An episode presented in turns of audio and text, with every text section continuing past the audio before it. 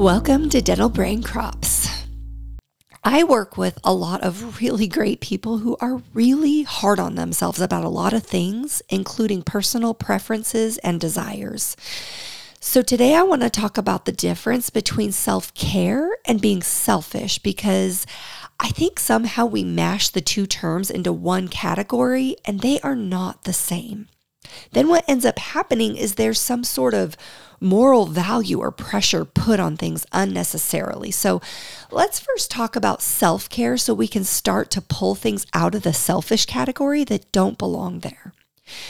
To take good care of yourself, you need to take care of all of you your mind, your body, and your soul. And for each one of us, the things needed to care for each component of ourselves is going to be a little different, but I'll give you some personal examples of how I exercise self care to get your wheels turning on how you might better nurture your own needs. When it comes to my mind, I am conscious, aware, and intentional. I understand that my absolute most powerful tool that I'm equipped with is my mind.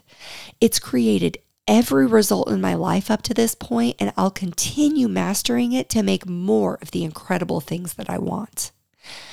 I take time to understand what's going on with my mind. I don't ignore my thoughts or let my mind run rampant without direction. I pay attention to what's going on in my brain. I have daily practices to tidy it up, and I get coaching to increase my understanding and awareness. I direct my mind and focus I create. I learn new things on purpose each day. I acknowledge and dismiss ideas that are contrary to my desired results. I am a conscious director of my mind and of my life. Now, with my body, I'm also very conscious. I've taken the time to understand which foods my body best responds to, which ones fuel me with energy and feel best inside me. I also understand which foods don't feel good to me and I don't eat them. I'm grateful for my body and I ask a lot of it. Because I want to have energy to get up each day and be highly productive and live many more years, I demonstrate my appreciation by eating well, exercising regularly, and resting adequately.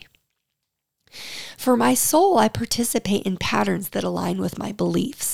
I am again conscious of what I agree with and what feels good, and I'm attentive to what does not. I don't compromise what I believe to be right or best in order to advance. Things that I do to feed my soul include reading, studying, cooking, hosting gatherings, being out in nature, creating art, laughing with loved ones, and thinking all of the things I mentioned from creating content to being with loved ones require time, planning, and follow through. And it could be argued that doing those things conflicts with my ability to be doing more of something else during that time. And I guess that would be true. But I'm certain that the value of caring for my mind, body, and soul is so crucial to an optimally healthy, healthy lifestyle that I'm unwilling to forfeit one of the components to expedite the area of another.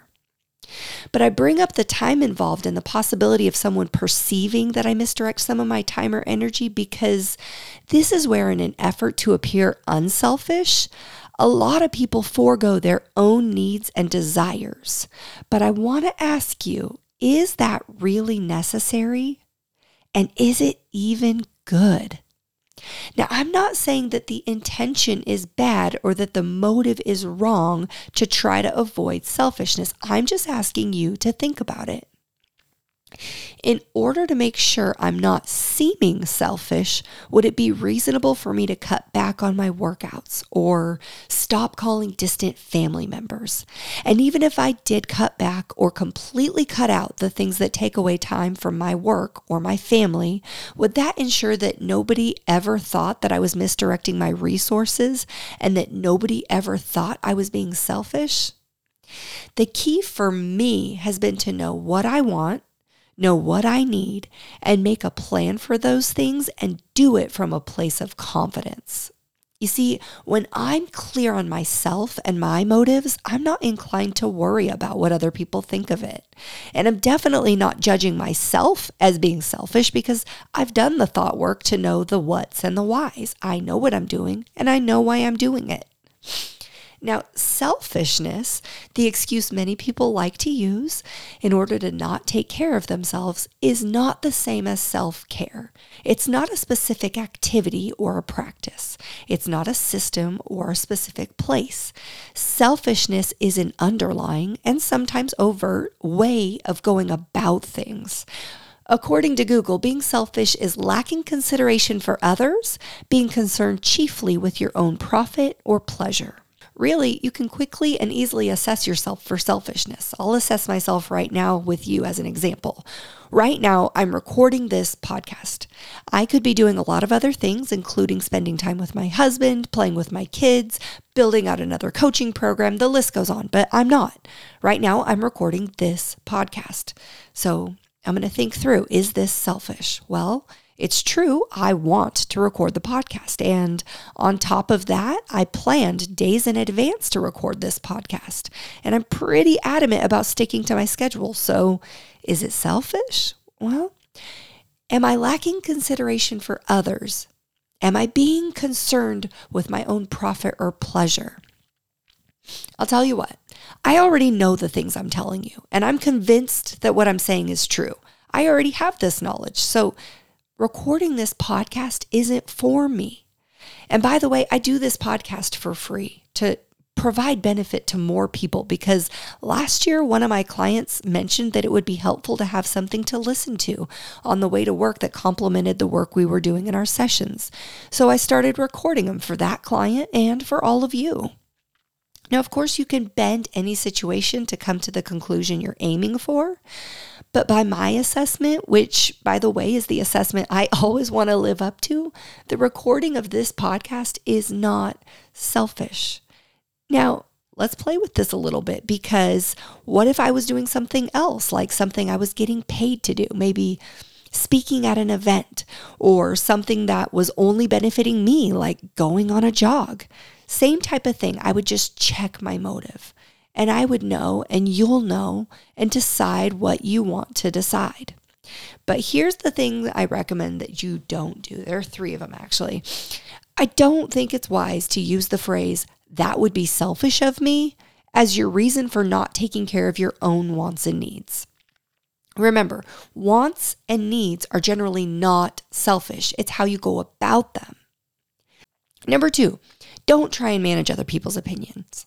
Just save yourself the trouble. Don't try to avoid looking selfish to others by not doing what you want or need to do.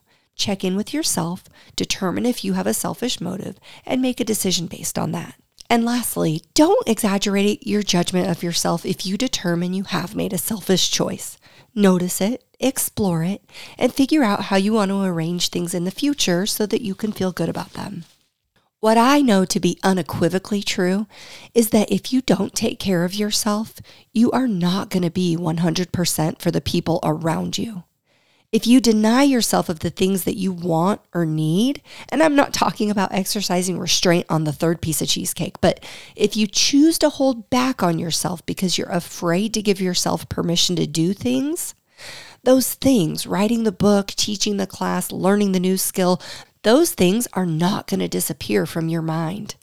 You're going to have to actively ignore them and probably fight off some frustration if you don't decide to make room for yourself to enjoy being a human with interests and ideas and hobbies.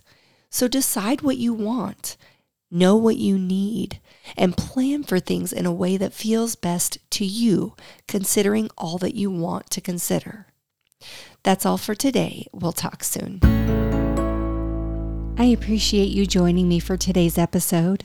Be sure to rate, review, and subscribe to the show, and visit dentallife.coach for access to additional coaching tools, as well as more episodes to help you create the dental life you truly desire.